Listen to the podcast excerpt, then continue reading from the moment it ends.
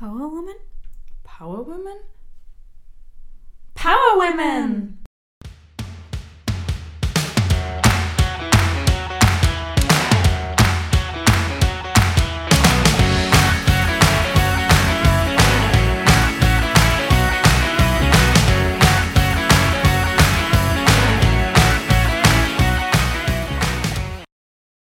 Hallo ihr Lieben und herzlich willkommen bei Power Woman, unserem Podcast. Ich bin Janetta. Und ich bin die Aline. Und heute begrüßen wir die Katharina bei uns. Katharina, stelle ich ganz kurz vor. Hallo, grüß euch und vielen Dank für die Einladung. Ähm, ja, zu meiner Person. Also ich bin die Katharina, bin 38 Jahre alt, bin Mama von zwei Mädchen, einer fünfjährigen und einer dreijährigen und einem zweijährigen Hundebuben lebe mittlerweile seit eineinhalb Jahren in Eisenstadt und bin gebürtige Steirerin und habe auch in Graz ähm, Soziologie studiert, damals schon mit dem Schwerpunkt Frauen- und Geschlechterforschung, also Gender Studies. Ähm, nach dem Studium äh, ins Ausland und dann nach einer Zeit wieder zurück nach Wien. Und ja, dann hat meine Reise begonnen. Genau, Kathi. Wir haben ja heute ein ganz besonderes Thema mit Powerwoman und zwar geht es um das Thema Frauen in der Gründung. Du bist ja erfolgreiche Gründerin deines eigenen Unternehmens Innomatics. Erzähl uns ein bisschen was dazu. Ja, gerne. Ähm, genau, Innomatics, so wie der Name schon sagt, steht für Innovation und Kosmetik. Und ähm, diesem Credo haben sich eben mein Kollege, der Christian Aachen und ich verschrieben. Und äh, unser Herz schlägt eben für innovative und gelingssichere Rohstoffe, vorwiegend Naturkosmetik-Rohstoffe. Und da sind wir ständig oder laufend eben am Sondieren vom Markt. Und umsetzen tun wir das insofern so, dass wir eben für Rühreinsteigerinnen oder Einsteiger eben so Do-it-yourself-Sets anbieten. Mhm ähm, die eben auch wunderbar mit den Kindern zu machen sind oder als Geschenke und Firmengeschenke sich gut eignen. Also das ist wirklich so dieses Einsteigersegment. Und dann natürlich, weil es eben auch bei diesem Kosmetik selber machen, also da ziehe ich meinen Hut vor sehr vielen Frauen und Männern, die da schon Doktorarbeiten darin oder Expertise angesammelt haben, eben aufgrund von Hautproblemen, Umwelteinflüssen oder einfach auch vielleicht das, das bewusstere Leben. Also welche Inhaltsstoffe sind drinnen? Das ist ja das, der große Vorteil bei der Naturkosmetik. Einfach wissen, was drinnen ist. Das ist, also ich vergleiche da immer gern die Fertigpizza und die selbstgemachte Pizza oder die Pizza vom Italiener. Also das ist so ein Geschmackserlebnis, das jeder kennt und genauso ist es bei der Creme. Und das bieten wir eben dann auch für kleine Manufakturen an. Also es ist in den letzten Jahren der hm. Trend ja zu kleinen Manufakturen immer größer geworden. Und so wie es jetzt uns auch gibt als regionalen Anbieter oder Anbieterin, unterstützen wir auch regionale Manufakturen, um da Rohstoffe zu bekommen. Ah, okay, verstehe. Das heißt, ihr bezieht das auch regional. Okay, finde ich sehr gut. Ja, also ähm, es ist nicht immer alles ganz regional. Also wir versuchen schon in Europa zu bleiben. Der mhm. Haupteinkaufsbereich mhm. ist die Dachregion. Ähm, was wir aber schon auch wirklich in Firmenphilosophie haben oder in dem Einkauf schauen, dass wir halt mit regionalen Rohstoffen arbeiten. Also wir haben eine super Alternative zu Shea-Butter, die aus Rapsöl gemacht ist oder wir haben einen Ölverdicker aus Olivenresten. Wir schauen bei der Verpackung, dass es einfach nachhaltig ist, dass wir viel mit Papier verpacken können oder in Glas. Mhm. Und vielleicht noch im Vorfeld, es ist ja auch so entstanden, also eben meine Kreise im Ausland, dann wieder zurück dann auch die Kinder. Also die Geschäftsidee und das, was Innomatics ist, ist ja auch gewachsen und es ist auch dem geschuldet, eben einer nachhaltigeren und ganzheitlicheren Lebensweise, um das umzusetzen. Und das spiegelt natürlich auch die Handschrift dann von Innomatics wieder. Mhm. Jetzt hast du schon ganz kurz angesprochen. Ähm, wie bist du dann auf die Idee gekommen, das Unternehmen zu gründen? Was war sozusagen der Kern, wo du gesagt hast, ja, jetzt werde ich das machen? Ja, ne, ganz lustig. Ähm, irgendwie das, das Thema selbstständig machen, jetzt wenn ich so Revue äh, passieren lasse, was eigentlich für mich immer schon wieder ein Thema. Also ich habe so eine recht frühkindliche Erinnerung daran, dass ich die Freunde von meinen Eltern, die selbstständig waren, immer als sehr lebenslustig und toll empfunden habe. Die sind irgendwie, das hat mir imponiert. Und dann auch jetzt in meiner beruflichen Laufbahn, also ich habe einfach schon immer gemerkt gehabt, dass ich, ich habe vorher im Projektmanagement und in der Koordination gearbeitet. Das hat mir gut gefallen. Dann halt noch mit dieser Dimension vom Personalmanagement.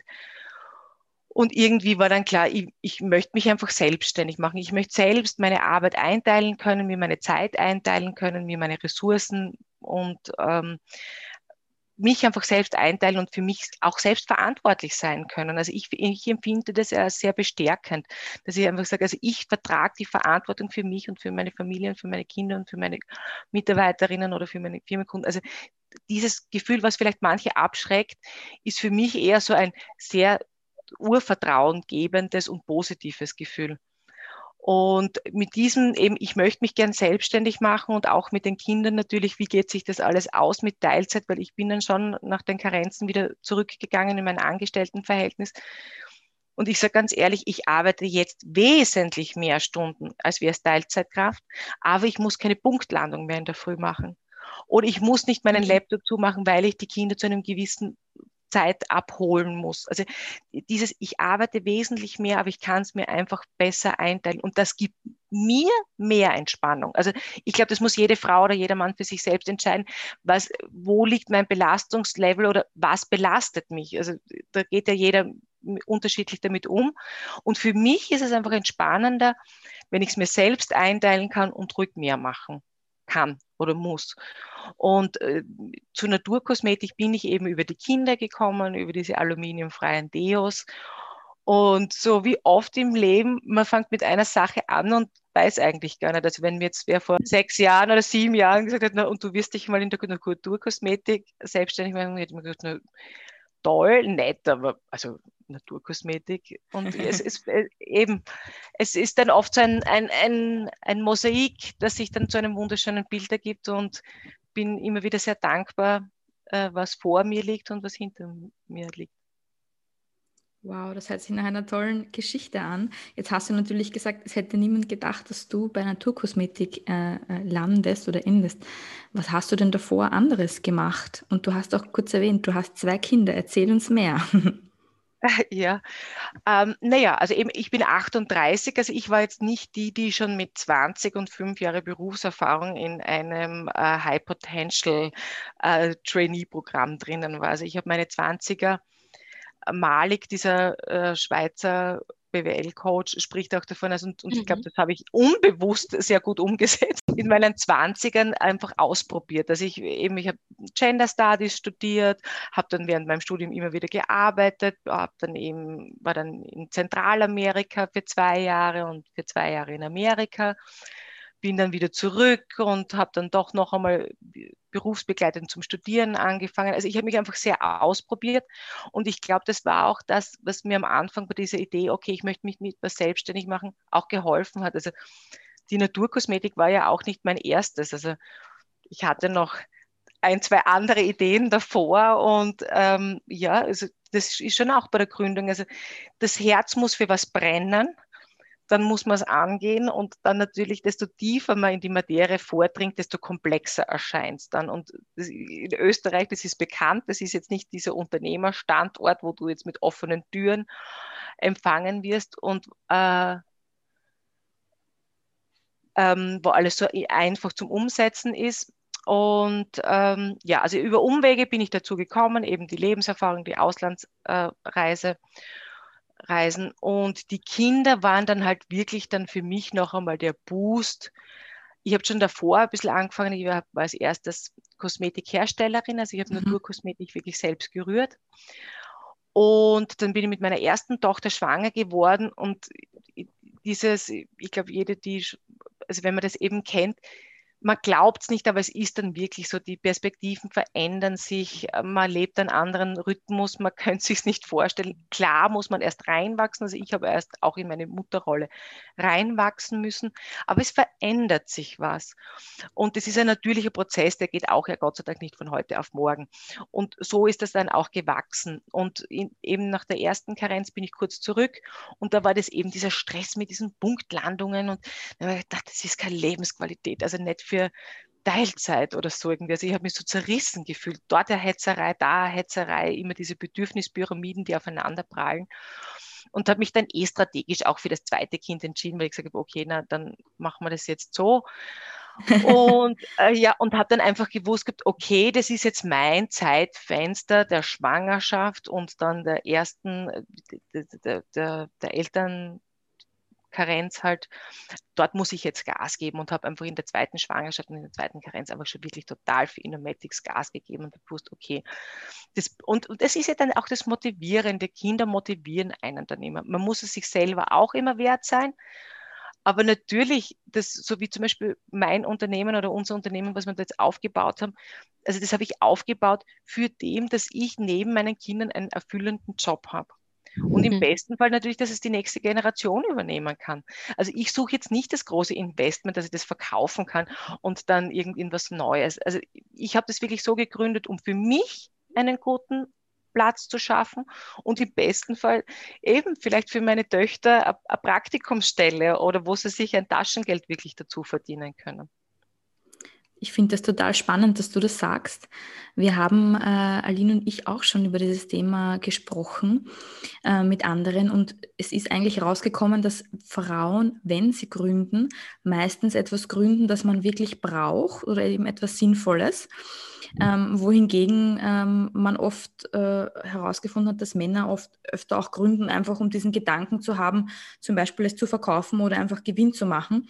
Und wenn Frauen gründen, dass sie eben da wirklich was Sinnvolles oder die Welt verbessern wollen. So wie du es jetzt gerade erklärt hast, das passt für mich wieder total zusammen. Also wir Powerfrauen machen einfach sinnvolle Sachen, ihr Lieben.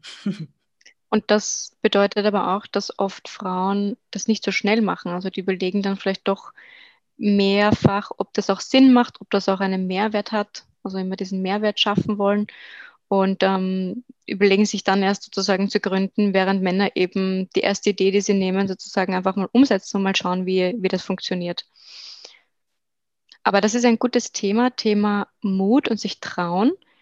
Gab es da bei dir Punkte, wo du gesagt hast, ähm, da hast du vielleicht doch am Anfang gezweifelt, ob du das machen sollst? Oder war das für dich von Anfang an klar und einfach, diesen Weg zu gehen?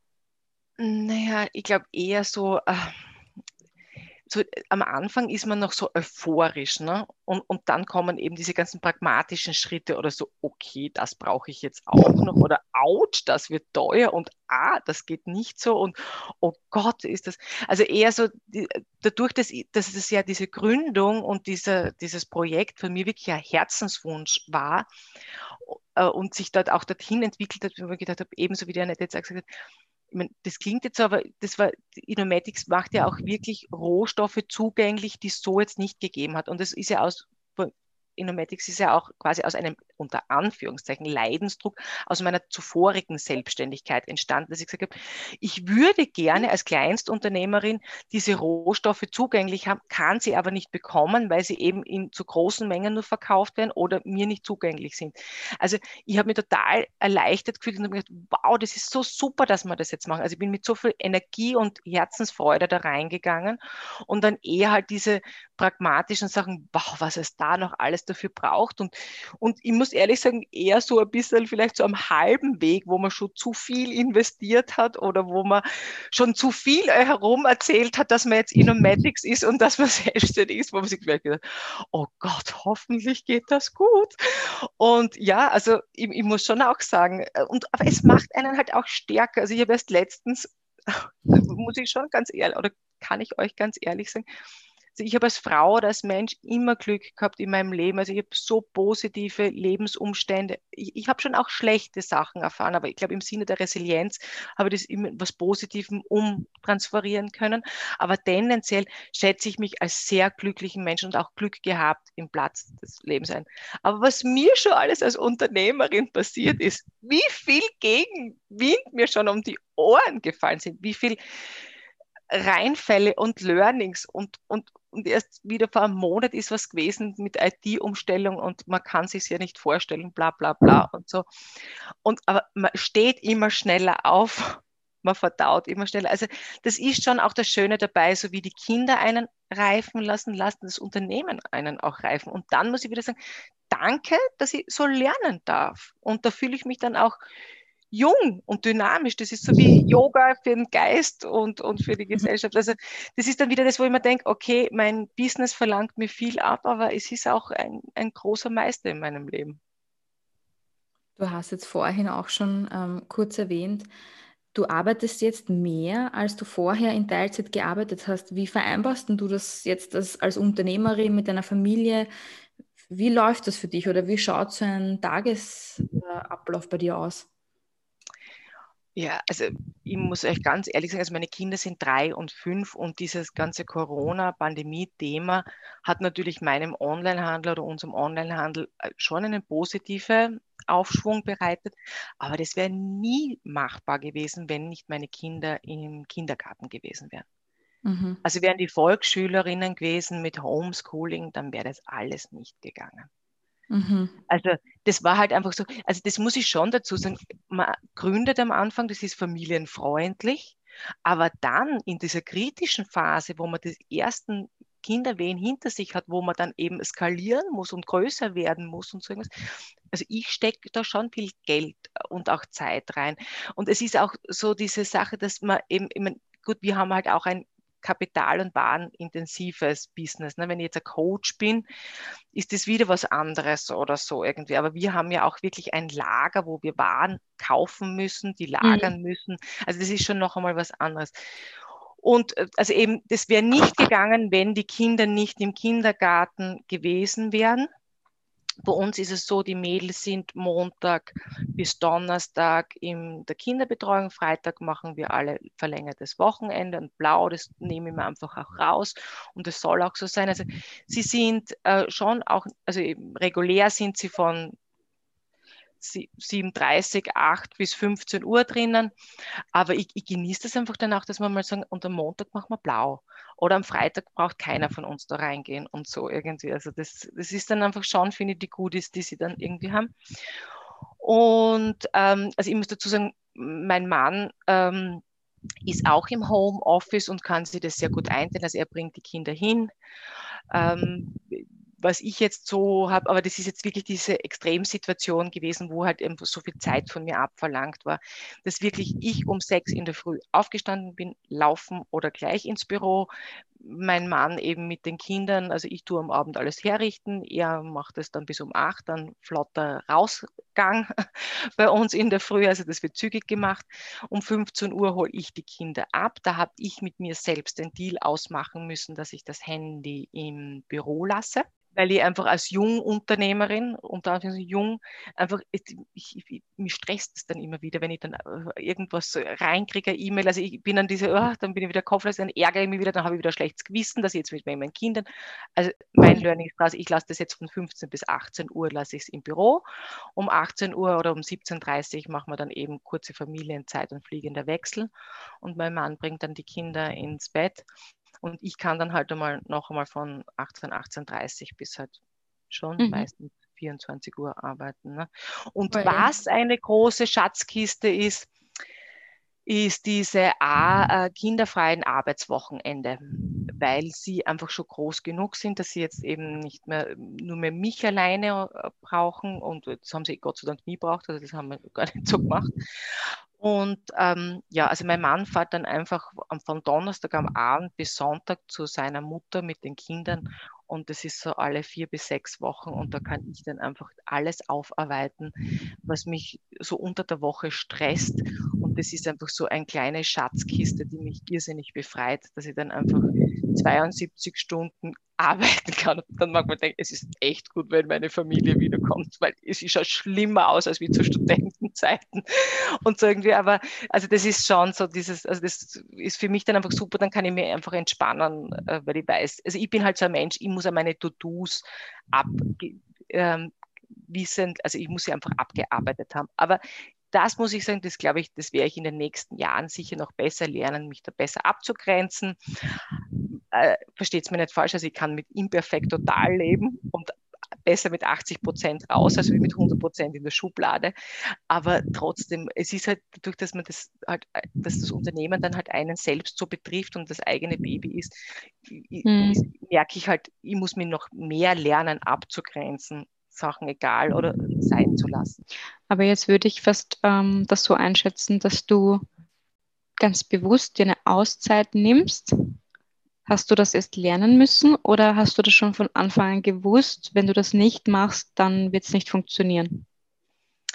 Ja, so halb, halb. Also ich muss schon sagen, ähm, das hat Corona und jetzt auch diese, das eben Unternehmenswachstum einfach beschleunigt. Also ich war immer schon sehr auf gleichberechtigte Partnerschaft und Elternschaft und Parität beider Geschlechter aus und habe auch schon immer guten Zugang zu meinem Körper gehabt und was brauche ich. Also ich weiß aber so groß, die ich brauche, aber es wäre einfach nicht anders gegangen und, und, und was ich auch immer so finde, und das habe ich jetzt auch in dieser Pandemie gemerkt, es ist ja nichts, das das passiert ja nicht von heute auf morgen. Man tastet sich immer langsamer an. Am Anfang habe ich, weiß nicht, keine Ahnung, noch Sachen mit eingepackt, wenn mein Mann aufs äh, kinderfreie Arbeitswochenende gefahren ist.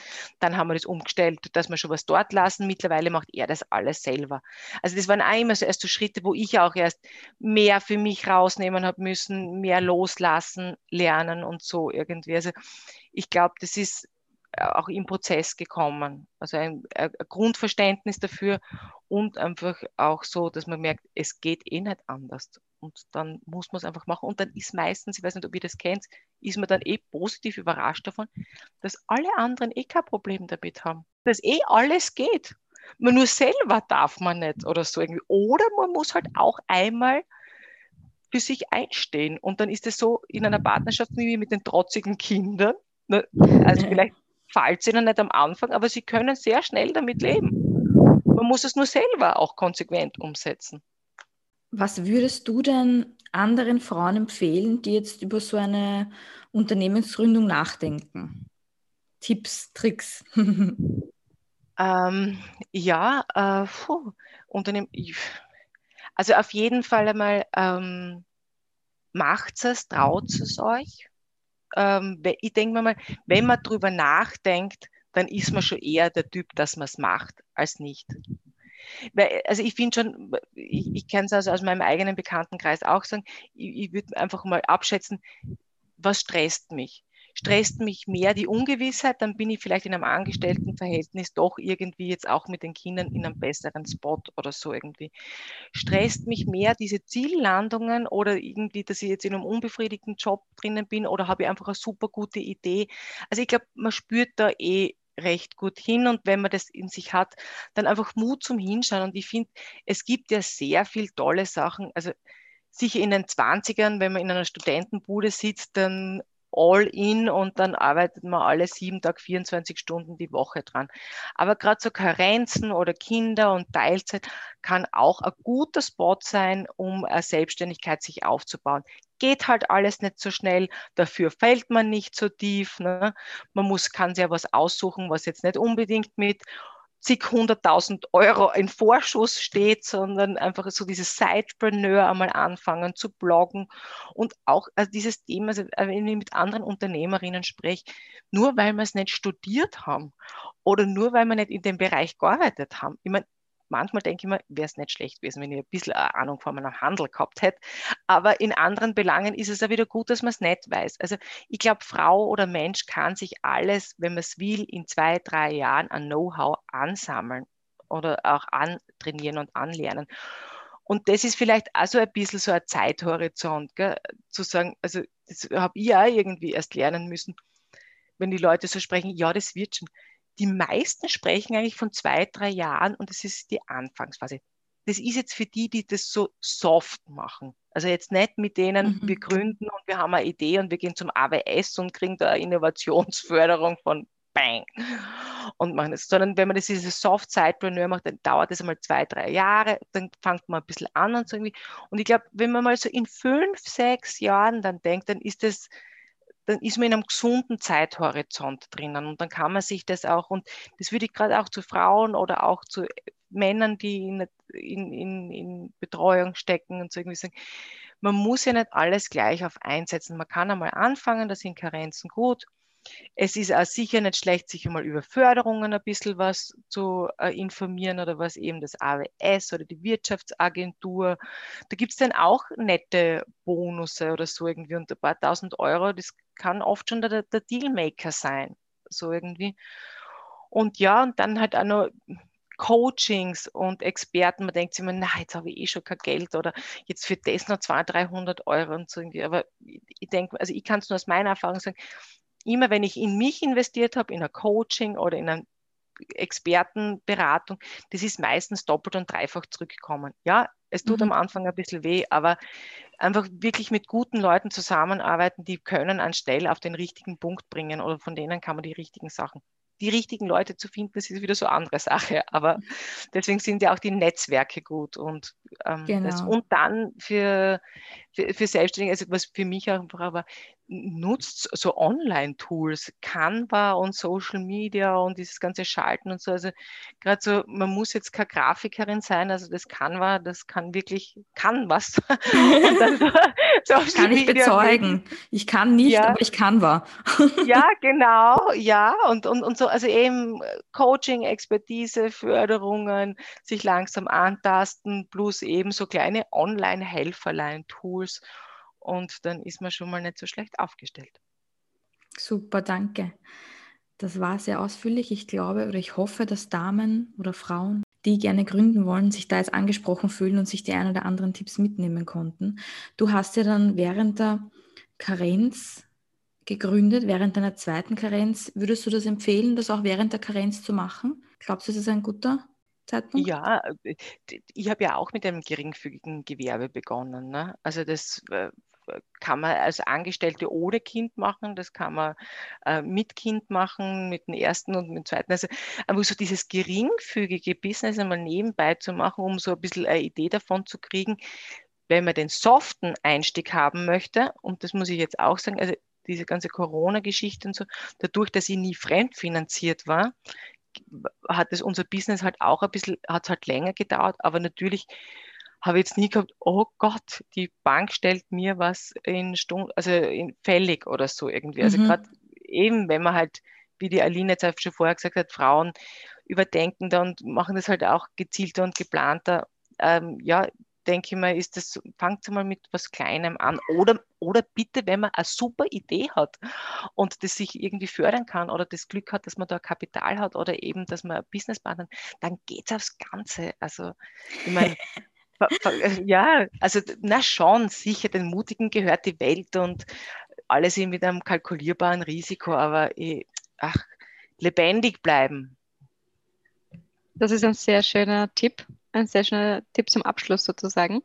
Ähm, jetzt würde mich noch interessieren, ist dir das so in die Wiege gelegt worden? Also war von deiner Familie schon jemand selbstständig, ja oder nein? Nein also meine Eltern, meine Mutter war Beamtin und mein Vater quasi nicht pragmatisierter Beamter in der Bank, aber nein, also ganz, also ich sage ja, Re Resilienz, sie haben ein positives Kontrastbeispiel mir gegeben. Wow, also du hast das komplett aus eigenen Kräften, aus eigenen Beinen sozusagen gestemmt. Ja, aber natürlich auch ein, Genau, genau. Naja, und, und das muss man schon sagen, eben, äh, ich habe eine glückliche Familie, ich habe tolle Freunde, ich habe ein gutes Environment. Also, und auch mit meinen Eltern natürlich. Ne? Also, aber nein, ich komme aus keiner Unternehmerfamilie und sie haben es mir nicht vorgelebt. Aber ich, ich schätze mich schon mit allen Lebenslagen sehr glücklich. Ja, super. Also oft ist ja der Gedanke da, wenn man das schon sieht als Kind und damit schon aufwächst, dass man dann irgendwie wagemutiger ist oder dass die Selbstständigkeit für einen schon eher was ist. Aber du hast das sozusagen nicht vorgelebt bekommen, sondern das ist aus anderen Anreizen entstanden. Das ist auch sehr interessant. Weil das ist oft für viele auch so eine Ausrede, naja, ich habe das nicht so in die Wiege gelegt bekommen oder ich kenne das ja auch von sonst nirgends. Also ähm, es geht auch ohne, sagen wir so. Auf jeden Fall. Und oft gerade, äh, also ich muss ehrlich sagen, ich meine, jetzt falls meine Eltern das hören würden, möchte ich es äh, nett formulieren. Aber also gerade weil ich es gesehen habe, wie sie es gemacht haben, habe ich immer gedacht, na, vielleicht kann ich es auch so machen. Sehr gut. Das ist ein kleiner Rebell. naja, nein. nein, das ist, glaube ich, die, die Pflicht der Generationen, sich immer was Neues einfallen zu lassen und seine Chance zu nehmen. Wenn du es nochmal zusammenfassen müsstest, wir haben jetzt ganz viel von dir gehört. Ähm, ich ich habe vernommen, du bist eine glückliche Selbstständige. Was macht dir in deiner Arbeit am meisten Spaß? Was würdest du nicht missen wollen? Ah, ähm, ja, also ich meine, ich bin ein Mensch, ich, also ich kann aktiv entspannen und was mir einfach glücklich macht, ist, dass ich so aktiv sein kann und so gestalterisch sein kann und ähm, diese unterschiedlichen Bereiche abgedeckt habe und ja, so voll, also und dass es auch meins ist oder halt, dass es unseres ist. Also das macht mich schon auch sehr glücklich. Also ich möchte nicht so viele Stunden für wen anders sitzen. Das ist ein wunderschöner Schlusssatz. Dankeschön. das sollten die einen oder anderen von uns vielleicht auch noch öfter beherzigen. Wie viele Stunden man für jemand anderen sitzt, jetzt müsste ich mal nachrechnen. Super. Ich danke dir, Katharina, dass du uns heute ja. so einen tollen Einblick gegeben hast ähm, in dein Unternehmerin-Sein, wie du es geworden bist und was dich dazu motiviert hat. Ähm, ich hoffe, dass unsere Zuhörer sich ein gutes Bild machen konnten. Wir auf jeden Fall. Vielen Dank dir. Ähm, abschließend möchten wir noch dazu sagen, du hast das Thema Netzwerken angesprochen. Netzwerken ist ein ganz, ganz wichtiges Thema. Katharina, man findet dich auch auf Social Media, oder? Genau, und auch gerne, also wenn es jetzt die eine oder der andere hört, ähm, kontaktiert mich auch gerne. Also ihr könnt mich über Social Media kontaktieren, über meine Firma kontaktieren und falls es da Fragen gibt, also eben auch im, im Sinne des Netzwerkens und dem gegenseitig Lifting up each other gerne Kontakt aufnehmen und Fragen stellen. Genau, das können wir euch auch nur wärmstens empfehlen.